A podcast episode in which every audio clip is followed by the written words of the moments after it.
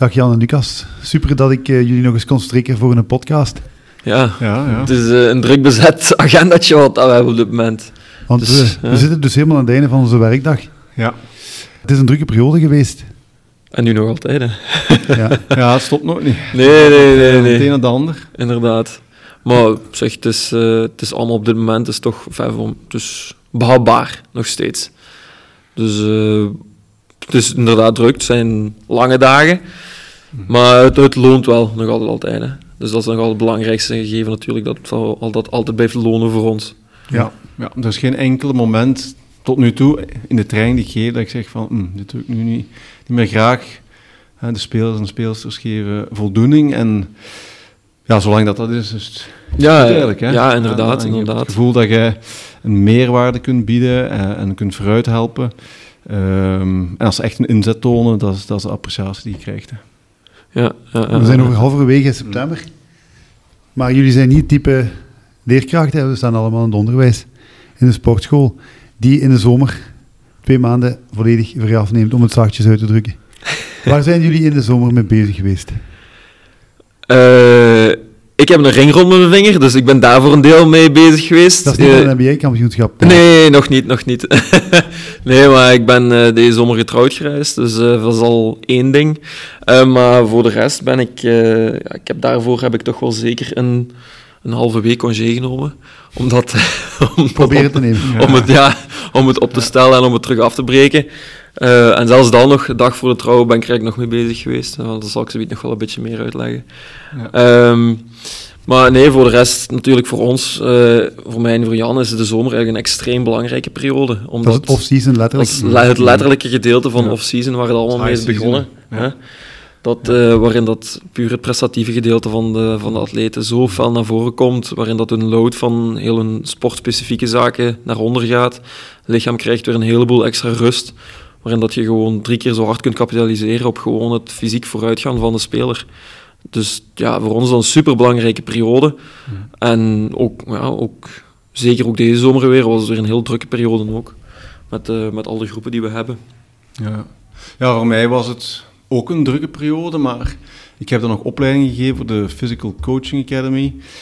Uh, maar al bij al puur training geven voor mezelf, uh, ondanks dat niet niet rustig was, hebben we toch dit jaar een stap kunnen zetten door met meer stagiairs te werken.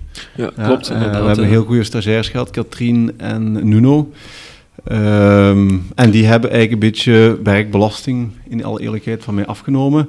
Maar dat wil niet zeggen dat je achter de schermen dan niks doet. Ik heb eigenlijk... Uh, Programmatie? Ja, allemaal de programma's moet ik natuurlijk maken. Ik ben een beetje de, degene die het allemaal moet sturen voor hun, toch.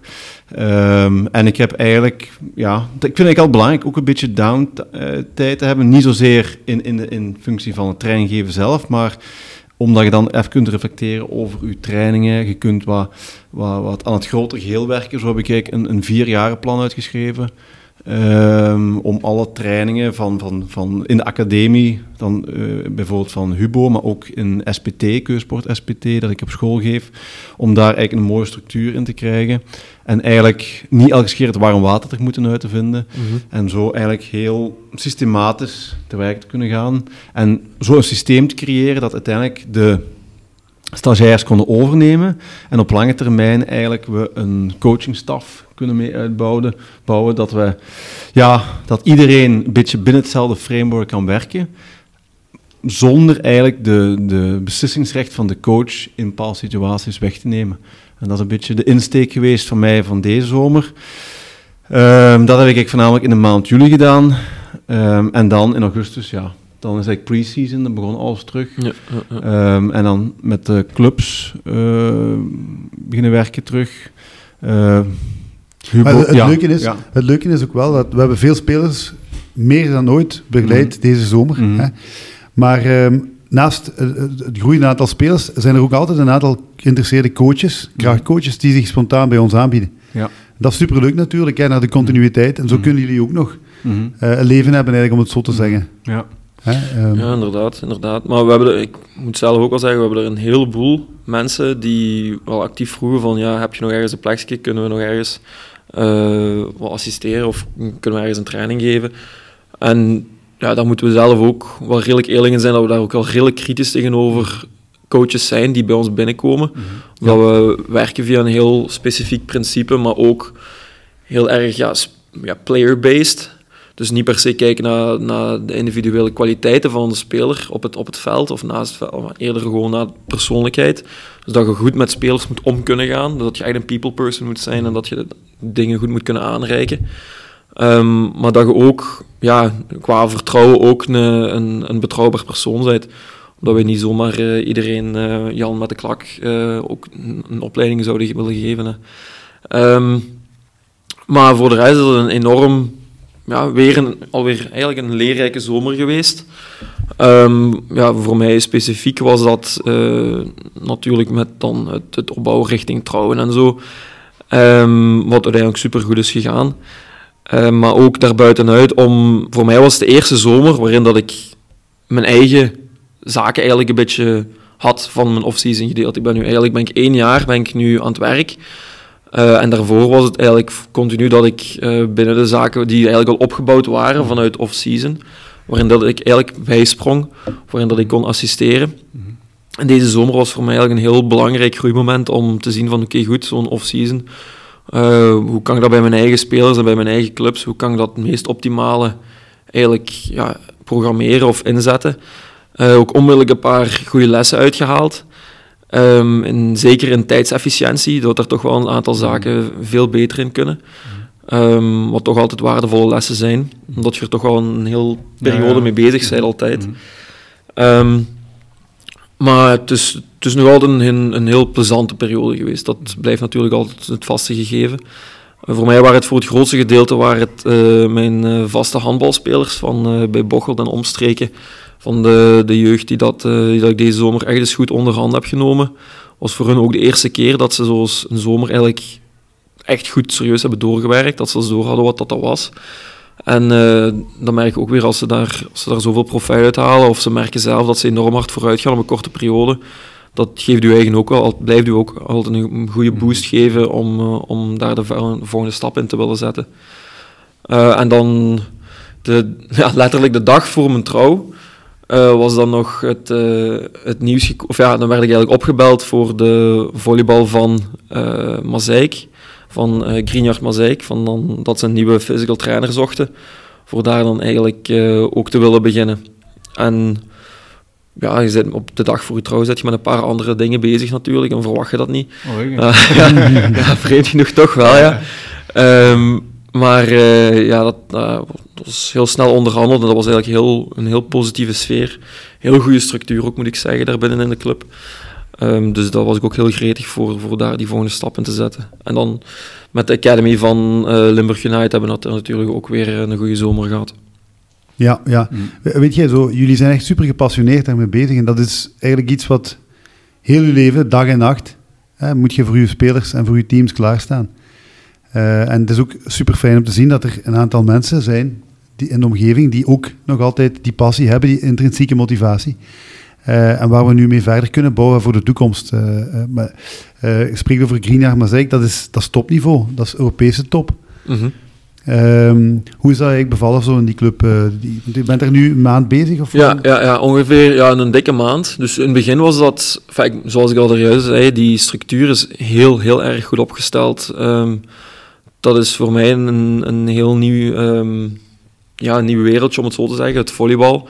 Uh, om dan in één keer bij ja, die stempel van een van de betere clubs van België toch uiteindelijk, uh, Mozaïek. Eigenlijk het Oostende van de basket? Ja, om het zo te zeggen. Ja, ja, ja. Dat gaat niet van Roeselaar natuurlijk niet graag horen, maar dat maakt mij natuurlijk niks uit.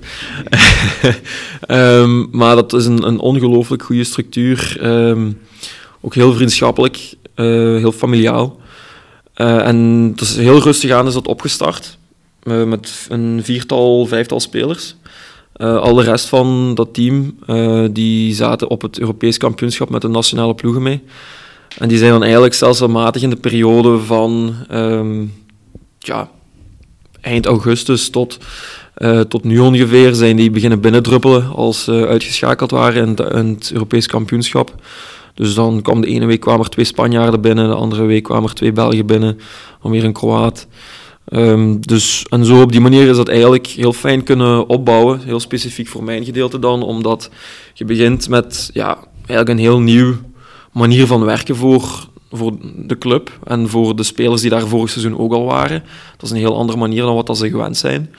Ehm, maar als je dan al een paar spelers hebt, dan kun je daarmee heel eigenlijk cultuur waarin dat je werkt, kun je heel schoon opbouwen met een beperkt aantal spelers. En dan de spelers die dan nieuw binnenkomen, die worden dan onmiddellijk meegetrokken in die structuur die, dat je eigenlijk al hebt opgesteld.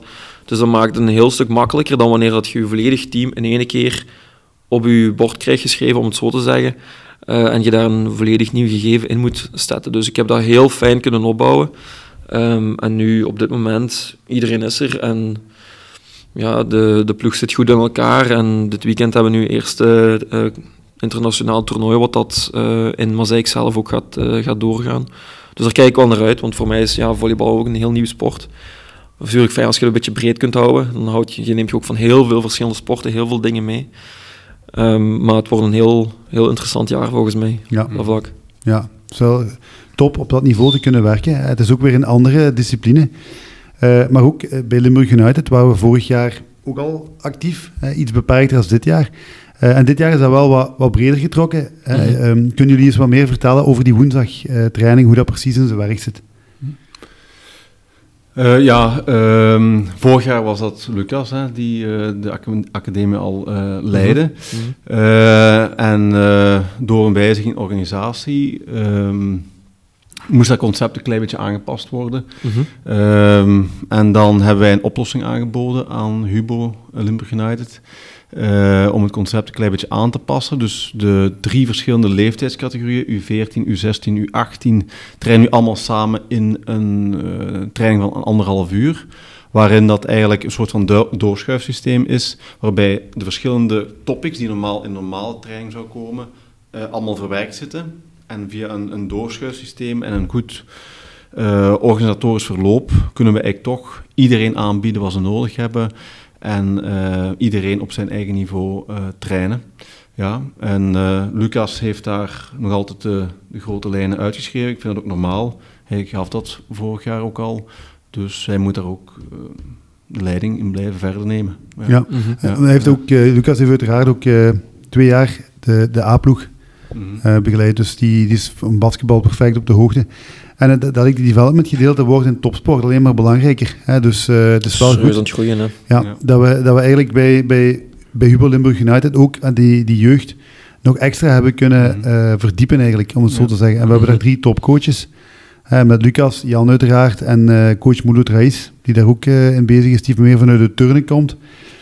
Waardoor we een ongelooflijk waardevolle opleiding kunnen geven aan, die, ja. aan die mensen. Hè. Ja, ja, um, Jan, je, bent, uh, je hebt net gezegd dat je bij de Physical Coaching Academy uh, ook actief bent. Hè? Dan, dan gaat het eigenlijk niet over het werk met spelers, maar dan gaat het meer over het werk met ja, aspirant, ja, ja. Uh, personal coaches. en hoe ben je daar terechtgekomen? Of? dat is eigenlijk al een hele tijd terug begonnen. Ik denk dat dat misschien nu zelfs al, oh, zou zelfs zeggen, bijna acht jaar geleden is. Um, in functie van het zevende jaar sportclub en fitnessbegeleider dat ik op sportschool geef. Dat is ook een opleiding voor fitnessbegeleiders slash personal trainers. En toen in de tijd was er nog de Vlaamse trainerschool. En toen hadden we ook deelcertificaten die wij konden uitdelen in functie van, of in samenwerking met de Vlaamse trainerschool. Maar de Vlaamse trainerschool heeft dan dat aspect van de opleiding geschrapt. En toen ben ik eigenlijk gaan zoeken naar een, een extra meerwaarde voor onze opleiding. En zo ben ik gekomen bij de Physical Coaching Academy omdat zij eigenlijk een opleiding gaven die ook inter, uh, internationaal erkend was. Dus dat is een IREPS mhm. niveau of een Europe Active noemt dat. En daar zijn verschillende niveaus in. Uh, physical trainers niveau 3, de NASM Personal Training opleiding die ik geef is niveau 4. En met die opleidingen of met die certificaten kun je eigenlijk over heel de wereld te werk gesteld worden als personal trainer. Dus dat zijn zeer kwalitatieve opleidingen. Die worden ook gestuurd qua inhoud via de organisatie NASM, National Association for Sports Medicine. Um, en dat zijn vaste richtlijnen waar de Physical Coaching Academy ook moet aan voldoen. Uh, en waar dat die, eigenlijk die, die standaarden moeten gehaald worden van die opleiding. En het geeft eigenlijk een heel goed kader zowel theoretisch als praktisch al, waarin dat personal trainers een hun vast krijgen om een zo groot gamma aan uh, klanten. Dus dat kan van general population noemt dat, dus mensen die willen afslanken, spiermassa willen winnen, um, senioren, um, bepaalde toch al wordt ook al aangehaald met speciale populaties uh, die wat uh, meer aandacht nodig hebben op medisch vlak, zonder de dokter uit te hangen natuurlijk.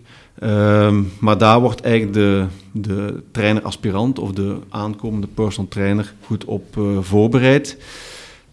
dus op die manier is dat ook wel een goede aanvulling van alles wat ik doe. Want het is een vrij beroep, personal trainer. Ik zeg dat niet graag, maar het is wat het is. Mhm. Maar um, uh, Lucas en ik weten wat er eigenlijk allemaal bij komt kijken. En dat is niet gewoon uh, de slager bij spreken die na zijn uren dat nog kan doen. Dus daar komt ja, heel wat theoretische kennis, heel wat know-how bij om, om dat op een fatsoenlijke manier te doen. En daarin wil ik mijn steentje eigenlijk bijdragen om, om het niveau van, de, van ons beroep eigenlijk uh, toch um, hoog te houden. Ja. ja. Ja, en ik, ik hou dat zo'n beetje van op de tweede rij doog, wat jullie allemaal voorbereiden en plannen en die trainingen. Er kruipt geweldig veel trainingen. Um, en we gaan eens even overlopen uh, om de beurt. Ik begin met Lucas. Waar, in welke clubs en welke disciplines zijn we nog aanwezig? we gaan om de beurt gaan we gewoon één club noemen. Ja, jij moet beginnen. Oké, okay. goed. Dus uh, de Academy van Limburg United, om mee te starten. Ja, dat is basket. Dat is basket. Uh, Jan? de Academy van Hubo Handbal. Oké. Lucas? Uh, jeugdspelers van uh, Achilles Bochelt, handbal. Oké. Uh, de Lizards van Lumme. Ja. Basket ook basket, nog? Ja. Damesbasket? Basket. Dan heb ik nog een aantal individuele spelers van de eerste ploeg van Limburg United en ook van Mons ondertussen. Oké. de eerste ploeg heren van Hubo Handbal. Ja. Niet te vergeten, en ik onderbreek even. Uh, we, we, zitten ook nog in een heel een discipline waar je niet zou verwachten. Ja. Uh, zullen we daar zo meteen mee eindigen, anders ja, als een, een kleine dat, cliffhanger. Dat, horen we even, uh, inderdaad. Ehm, maar, dus we zitten eigenlijk basket. Voetbal zitten we ook al, Lucas? Kan nog even door. Ja, we, we, we, zijn er nog niet. Hè. We zijn er nog sorry, niet. Sorry, Dan hebben we nog de, inderdaad de voetbal van Bochelt. Daar ben ik nu ook mee bezig. dus dat is van U10 tot en met U19, de beloftes, uh, waarin dat we ook uh, athletic development doen. Uh, dan de dames van Hubo, handbal, mm. de eerste ploeg. Dus heren, dames en de jeugd ook? De jeugd heb ik al gezegd de eerste ploeg van Pelt, want dat doen we eigenlijk Ja, samen, dan hebben we de gedeelde, uh, gedeelde trainingen die we doen. Uh, om onze werkbelasting toch op ja. ja. Het is grappig dat jullie dat zeggen en dan beginnen te lachen. Om onze werkbelasting een beetje onder controle te houden en dan beginnen jullie te lachen in elkaar. Dus uh, ja, dat zeg genoeg. Het is altijd relatief, hè. Dan heb ik nog Athena Slummen ook. Athena Slummen, eerst die, moet ik, die dames moet ik wel ook een pluim geven, want die hebben in het buitenseizoen ook heel goed gewerkt. En mm -hmm. zijn ook bereid om, om nu al, waar dat eigenlijk nog niet club georganiseerde trainingen zijn, ook nog altijd een extra inspanning te leveren om ja, ik ben ze tegengekomen. één of twee keer in de week nog extra te komen trainen buiten al een andere trainingen. Die al, hebben een, een schema. Ja, en dan ja, uh, zijn geen profs natuurlijk. Nee, nee dus dat is mm -hmm. uh, bewonderenswaardig. Die zitten ook in, de, in de lift. Hè. Is er dan nog eentje? Ja, Krienjar Mazeik. Krienjar Mazeik, de ja. eerste ploeg van volleybal. volleybal. Uh, individueel spelers ook nog. Ja. atletiek, hockey, ehm, tennis misschien nog terug. Uh, dat zullen we zien. Um, en dan moet ik al nadenken. Heb ik aan iedereen gezegd? Uh, ja, eigenlijk mijn job in school is knak hetzelfde. Ja. ja dus ja, SPT en, en ook opleiding geven voor personal trainers. En dan hebben we nog ja, de, de, de, de dan hebben we nieuwe, de, de, de, cliffhanger. Ja, cliffhanger. Wie gaat hem brengen? Doe maar, Lucas. Ja, dat is de, de, uh, de balletschool in Luik. Dat is in een, ja, een heel, groot, uh, heel grote school, om het minimalistisch te zeggen. Ja. Um, ook een heel nieuw project. Um, die enorm hoge ambities hebben. Die, hebben eigenlijk, uh, die zijn van de zin om de beste van Europa te worden. Uh, die willen Parijs voorbij, die willen iedereen voorbij steken. Mm. Um, en dan hebben we via uh, een van onze uh, goede collega's, Nuno, mm. um, die zelf ook in Luik woont, Nee, in Tongeren. Of, maar, nou, hij woont in Tongeren, maar leuk. Ja. heeft wel, ja, het is bijna leuk. leuk. Um, die uh, heeft daar een contactje kunnen scoren. En hebben zo, zijn we er eigenlijk een beetje ingerold, uh, mee liggen netwerken, communiceren. En was wel duidelijk dat ze daar toch wel ja, veel noodzaak aan hadden als ze dat niveau wilden bereiken. Zeker als je dan met een nieuwe school begint. Um, en ja, daar, daar zitten we nu ook volop, uh, zijn we nu ook volop mee bezig. Ja. Ik wil wel echt duidelijk benadrukken dat Nuno eigenlijk de trainer is daar. Ja, inderdaad. Uh, inderdaad ja. En uh, ja, ik heb hem daar zoveel mogelijk geadviseerd. Ik heb hem geholpen om, om een, een planning op te maken en een invulling te geven aan die trainingen. Maar de eerste signaal zijn heel positief van de eerste training die we daar krijgen. De, de, speel, uh, de spelers, ja, de danseresjes en de dansers, de artiesten, uh, de artiesten hoe dat we zullen noemen, ja, ja, ja, zijn, zijn enthousiast en, en dat is een teken dat het, dat het, uh, dat het aanstaat, dat, dat het positief ervaren wordt en dat het als gezien wordt als een echte meerwaarde voor een, voor een opleiding. Hè. Ja, en, en, het was eigenlijk van de eerste gesprekken die we met de directie daar gevoerd hebben, was het niet moeilijk om het te overtuigen. Hè, omdat jullie direct aan de slag gingen om eigenlijk te gaan kijken in die sport, welke bewegingen zitten daar specifiek. en ehm, dan heb ik natuurlijk over het athletic development gedeelte, dat, waar een deeltje van algemeen is misschien, maar van een groot deel ook specifiek op de sport is toegespitst. dus, want we hebben juist de hele lijst overlopen. Voetbal, basket, handbal, volleybal, uh, ballet, uh, atletiek en dergelijke. Uh, hoe, op welke manier maken jullie eigenlijk de nuances tussen de verschillende sporten? Dus welke sporten hebben meer nood aan welke begeleiding om eigenlijk efficiënter te worden en effectiever te worden tussen de lijnen? Mhm. Ik denk dat sowieso, um, als ik, ik ga nu een, ja, het contrast nemen tussen bijvoorbeeld volleybal en basketbal. Op zich alle twee heel explosieve sporten in zaken sprongkracht. Um, maar je neemt eigenlijk bij volleybal neemt je het eenbenig gedeelte bijna volledig eruit. Het zijn bijna allemaal sprongen met, vanuit een tweebenige afsprong. Dus dat is een heel ander principe daar. Uh, bij volleybal wordt ook veel meer aandacht gehecht, gelijk net bij handbal ook hetzelfde principe, dat je schouder, schouderstabiliteit moet echt wel van een hoger niveau zijn, omdat je heel veel boven je hoofd bezig bent. Um, en net op een iets hardere, uh, met iets grotere kracht die dat je uitoefent, bij bijvoorbeeld een, een worp op doel of uh, mm. bij, een, uh, bij een smash. In vergelijking met een jumpshot, wat dat je neemt in basketbal. Dat is een heel andere kracht wat dat je toepast. Dat is ook een heel andere kracht in je schouder, wat dat je moet kunnen, uh, wat dat je moet aankunnen en wat dat je moet kunnen behouden. Um, maar dan bijvoorbeeld het contrast wat bijvoorbeeld bij basketbal en volleybal zijn bijvoorbeeld bij basketbal is al iets meer richting uh, de enkelstabiliteit, waarin dat ik toch iets meer de focus op zou leggen, omdat je daar um, een veel hoger volume aan onverwachte omstandigheden zit in hoeken in de enkel, waarbij dat, dat bij volleybal iets minder voorkomt. Ik zeg niet dat dat niet voorkomt, hm. maar het is iets minder prevalent. Ik heb geen rechtstreekse tegenstander, als je het zo wilt zeggen, die je tegenkomt op je speelveld. Er is geen contact. Er is geen contact. En nu, natuurlijk, eh, als wanneer dat je met je voet op iemand anders een voet landt en je rolt hem, ja. dat is onmogelijk om te vermijden. Hè, maar de manier hoe dat je enkel getraind zal zijn, je gaat die ietsje reactiever misschien kunnen zijn, omdat, om die shock, om daar sneller weer terug van oké te zijn of niet. Um, maar het is natuurlijk het is nog altijd geen lifesaver. Mm Dus als je van een grote hoogte ergens oplandt en het is verkeerd, kun je bijna niks aan doen. Maar als je daar rekening mee moet gaan houden dat dat niet gebeurt, dan moet je gaan diepste knikkeren. Hè. Dan, ja. dan, moet je, dan moet je geen contactsport doen. Hè. Ja. ja. eigenlijk kun je, als je die vraag wilt beantwoorden, kun je dat eigenlijk heel, heel structureel uh, bekijken. Dus iedere sport heeft een bepaald energetisch profiel. Ja, hoe lang mm duren bepaalde inspanningen? Hoeveel rust is er? Hoeveel sprongen? Hoeveel versnellingen? Hoeveel richtingsveranderingen? Ja, dat is dan eigenlijk meer metabool dat eigenlijk bekeken wordt. Welke energiesystemen werken er? Welke baas moet er zijn? En zo kun je op conditioneel vlak al invulling geven. En dan is er een principe genoemd dynamic correspondence. En dat gaat zowel naar biomechanisch vlak als naar fysiologisch vlak gaat dat bekijken. Dus uh, welke uh, gewrichtsamplitudes worden gebruikt, uh, welke soort spiercontracties, welke zijn de dominante spieren die gebruikt worden mhm. in die sport. Um, dan heb je natuurlijk ook van het motorisch oogpunt uit Uh, welke deelbewegingen komen daarin voor? Hoe kunnen we die gaan accentueren? Ja, uh, En dan het, langs de andere kant heb je ook nog, uh, daar ligt een beetje ook een positiespecifieke spel. Sommige posities hebben andere typen van bewegingen, die kun je ook in je programma mhm. steken. En dan heb je eigenlijk het, het, het risicoprofiel van iedere sport, zoals Lucas al aan, heeft aangehaald. Uh, handbal is de schouder, bijvoorbeeld de scheenbenen komen heel voor. Bij, de, bij de basketers zijn dat de enkels, de, de, de knieën en de vingers bijvoorbeeld.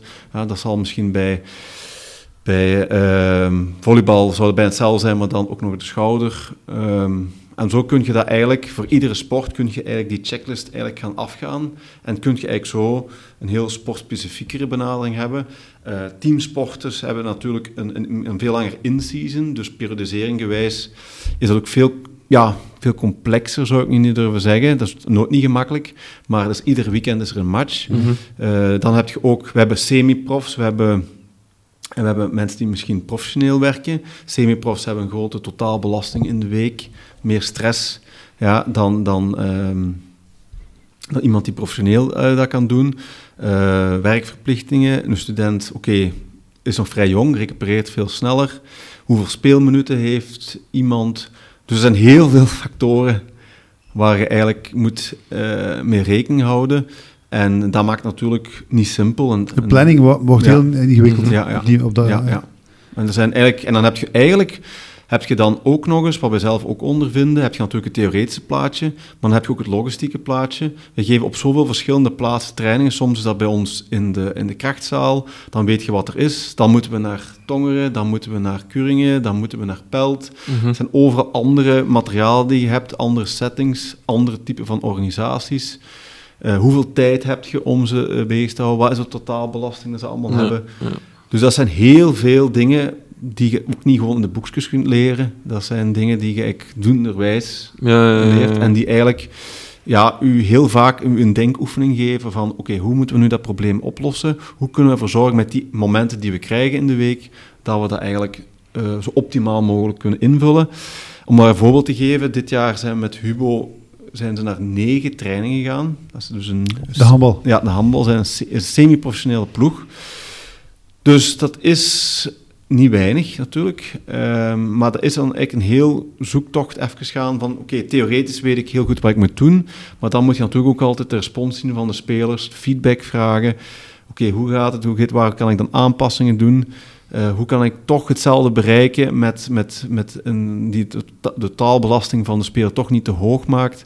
En zo zet je eigenlijk continu een hoofd met al die dingen bezig om eigenlijk een geschikte antwoord te geven op de mogelijkheden van de club, de mogelijkheden van de speler, de tijd die je krijgt, de logistiek die je krijgt.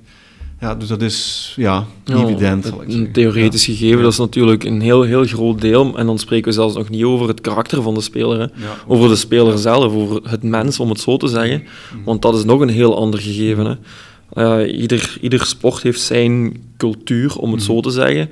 Uh, de manier hoe dat een, een, voetballer of een basketballer zal werken, zal anders zijn dan een handballer of een volleyballer. Mhm. Dus daar moet je ook altijd rekening mee houden en om daar ook nog eens op in te spelen.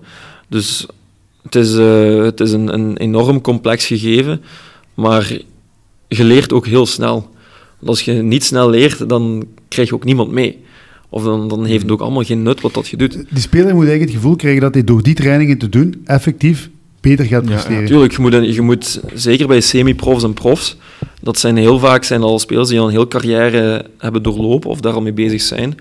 Dus als je daar uh, of, uh, niet geen buy-in kunt creëren, zoals men dat noemt, uh, dat je ervoor kunt zorgen dat je speler je vertrouwt in hetgene wat dat je me geeft, ah ja, dan, dan verdrink je heel erg snel. Zeker in die teams. En dan, dan raak je nergens echt zien, dat, dat gebeurt echt vanaf de eerste training, moet je echt zien, ook al kom je op een, op, gelijk bij bijvoorbeeld op, op, op moeilijkere locaties waarin dat wat minder ja, accommodaties, om het zo te zeggen, en je hebt daar je eerste workout met dat volledig team, moet je nog altijd zien dat dat heel vlot verloopt en dat die mannen onmiddellijk van de eerste seconde mee op de boot zijn, van minuut 1 tot minuut 90 bij wijze van spreken. En dus heel vaak met, met van die nieuwe momenten, uh, ik ben zelf al meestal een uur op voorhand, mm. voordat die training begint. Klaarzetten en mm. aan bekijken. Al gewoon aan het klaarzetten daar, terwijl ik dat op voorhand, ah ja, dat ik al de locatie heb gezien. Zo, als ik weet van het is iets totaal nieuws, dan altijd zoveel tijd wat dat je daarvoor moet uittrekken, gewoon omdat je er zeker van wilt zijn dat die eerste keer perfect verloopt. Want een eerste indruk is het meest mhm. belangrijk wat dat je kunt hebben, als trainer al helemaal. Dus in, in dat opzicht is dat nog een extra dimensie wat dat er altijd bij komt. Ja, ja klopt. En, en, maar wat dat wij ook wel altijd ja, enorm veel aandacht hebben, aan hebben besteed en nog altijd mee bezig zijn.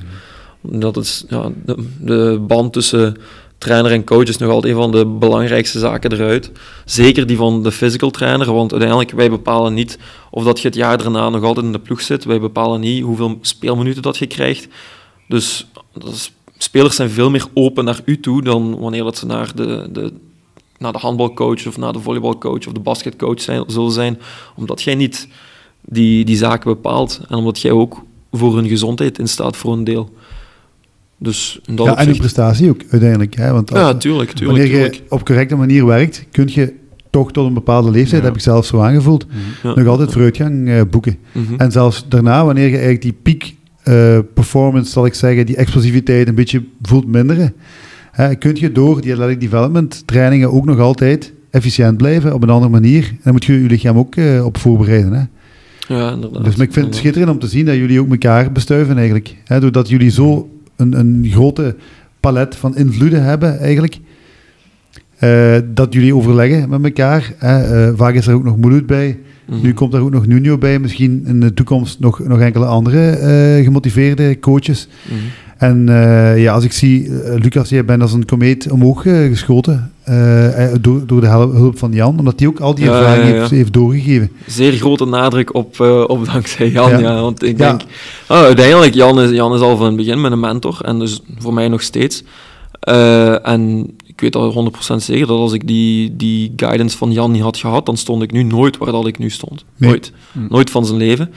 Uh, maar ik ben nu, daarom ben ik nu ook heel blij dat bijvoorbeeld met de uitbreiding van uh, de Academy van United bijvoorbeeld, uh, dat ik ook kan beginnen met wat dingen terug te geven aan de hele organisatie en een off-season. Want ik heb heel vaak zo het gevoel van ik wil ook niet blijven zo degene zijn die van zo, om het zo te moet zeggen, zo mm. uren, uren neemt van Jan en mm-hmm. daar gaat zitten invullen. Maar uh, zoveel mogelijk nu beginnen teruggeven, een beetje return on investment ook voor Jan uit. Daar ben ik wel blij voor dat dat zo snel zich al kan beginnen te etaleren. Dus daar ben ik wel ook wel heel tevreden mee. Want het is inderdaad, het is, het is heel hard gegaan het eerste jaar. Ik ben eigenlijk van, ja, om het zo te zeggen, van peanuts zit ik op één jaar tijd nu ongeveer, zit ik boven de 100 atleten wat dat ik begeleid.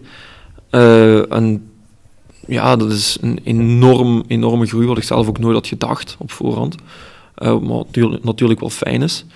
Uh, maar het, zoals ik al zei, ik heb daarvoor een heel groot deel aan Jan te danken en aan de organisatie algemeen van off-season uh, ah, Ogen nu en Geert hebben we dat ook te danken hè, voor de kans dat je mij het willen bieden hè, uiteindelijk. Je hebt het uiteindelijk zelf uh, verdiend hè. Ja, en, ja, um, zeker. Ik, bedoel, ik heb daarin geholpen, maar uiteindelijk moet je het, heb je daar bij Limburg United uh, bewezen. Ehm, nu zult je dat ook doen. Ja, dus uiteindelijk komt het daar altijd op neer. Hè. Maar ja, ja, dat is waar. Dat is everyone waar. is standing on the shoulders of giants. Ja, dus ja. Ik, ga, ik kan het ook zeggen. Ik heb ook mentoren gehad. Ik, mm -hmm. En mhm. ja, uiteindelijk doet het mij plezier om, om dan het gevoel te hebben dat ik iemand heb kunnen verder helpen.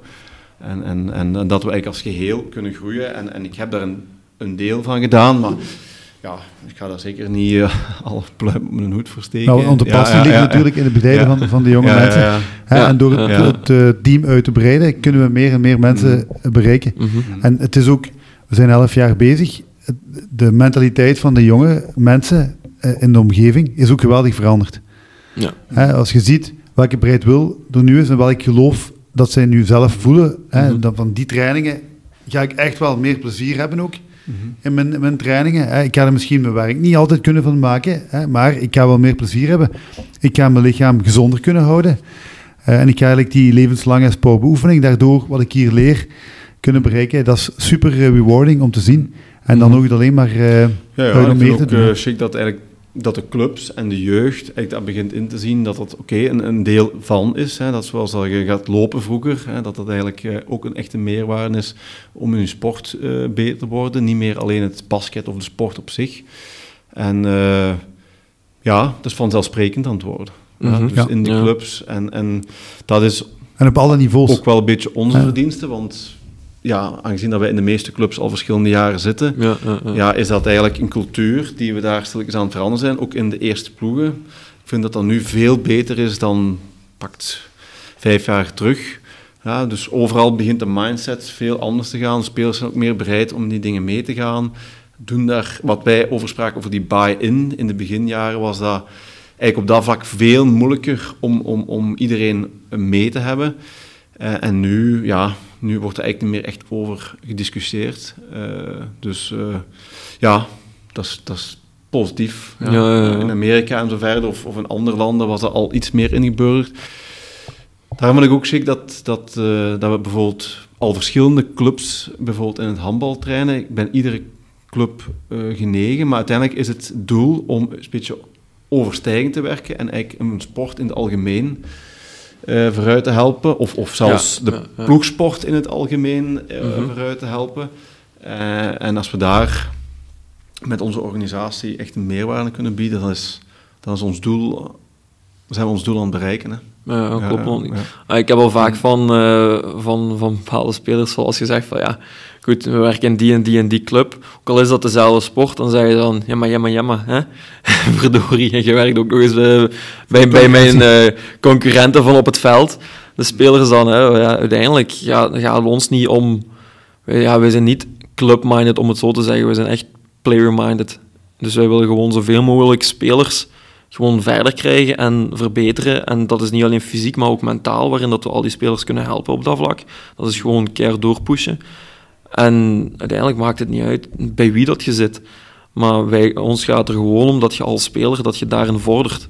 En of dat nu uh, ergens in Noordoost-Limburg is of Zuidwest-Limburg, dat maakt ons allemaal niet uit of dat nu dezelfde sport is. Ons gaat het gewoon om het principe van ja, te verbeteren en de wil om te verbeteren.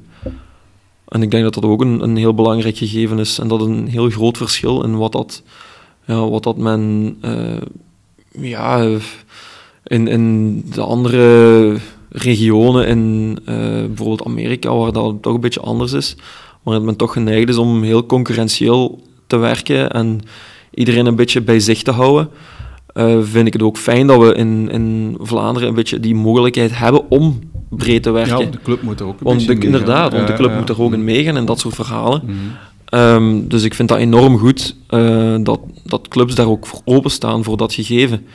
En dat is iets, ja, iets ja, altruïstisch zou ik het bijna durven noemen, maar ik vind dat een, een heel fijn gegeven in, in, het hele Vlaamse verhaal qua sport.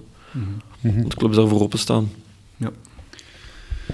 Ja, uh, als je het zo bekijkt, zijn jullie al super druk bezig en dergelijke. Hebben jullie nog ambities? Zijn er nog dingen waarvan jullie dromen? Altijd. Op dit ogenblik? dat je moet altijd dromen hebben. Ja. Altijd. Uh, ja, voor mij is dat op dit moment gewoon een championship winnen. Voor, uh, voor de volleybal sowieso. Je hebt er al, ja, je hebt er al één beker gewonnen. Ja, ja. De Limburg United. Ja, dat is waar. Dat is waar. Um, en dan ja, met alle andere clubs natuurlijk ook. Hè. Uiteindelijk gaat het erom, want je, je werkt met die spelers werk je een jaar lang werk je gewoon naar één doel toe. En dat is uiteindelijk gewoon een trofee in je pollen hebben. Hè.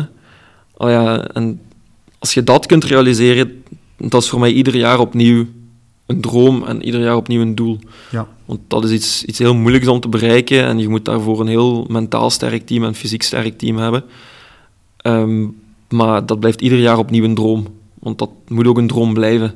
Dat uh, is iets, iets, iets heel speciaals in Championship Year. Dus dat uh, moet ook zo bekeken worden, vind ik iedere keer opnieuw. Mm -hmm.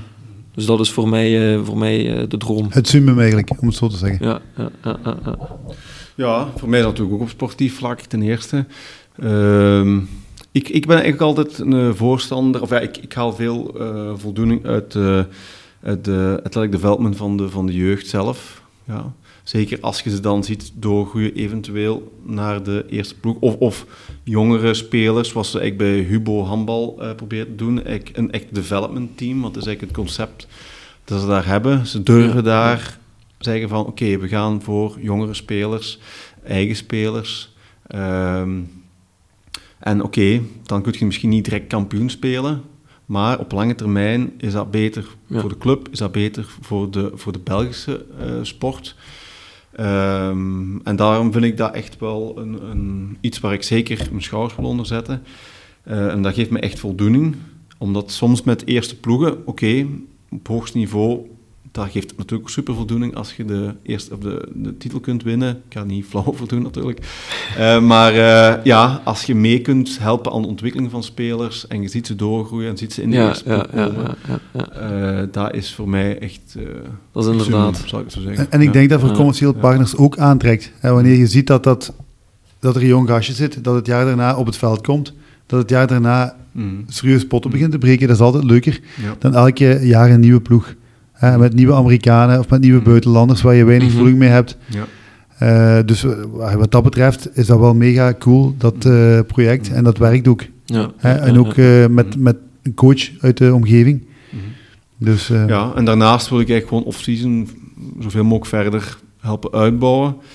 Um, en ik, ik zie eigenlijk dat de, voor, ons, voor onze toekomst denk dat we zoveel mogelijk andere trainers ook moeten ah, gaan opleiden. Dat we toch die werkbelasting waar we nu een beetje over spreken, dat ik dat toch een beetje kan uh, normaliseren, zal ik het zo zeggen. Ja, dan zullen we moeten zien welke keuze dat we maken. Uh, maar ik denk weer om ons doel, zoveel mogelijk sporters te helpen, dat dat belangrijk is. Anders worden we zelf de bottleneck in het hele gebeuren. We hebben maar zoveel energie en maar zoveel tijd. Dus als we andere uh, coaches en trainers eventueel kunnen helpen opleiden en, en mee inschakelen in onze organisatie, kunnen nog meer mensen helpen. Mhm. En dan kunnen we het eigenlijk ja, meer de coördinerende of de headcoach uh, goed opzetten uh, om, om het geheel te laten draaien. Dus eigenlijk ja. doet je nu een beetje een oproep van, zijn er nog mensen die aan het luisteren zijn, die eigenlijk al een beetje gevolgd hebben en die zeggen van dit is iets voor mij, mhm. die mogen ons altijd uh, aanspreken. Ja, en kan dan, zeker eens naar geluisterd worden en, en zien wat daar mogelijk is. Maar het is altijd een, kwestie van vraag en aanbod natuurlijk.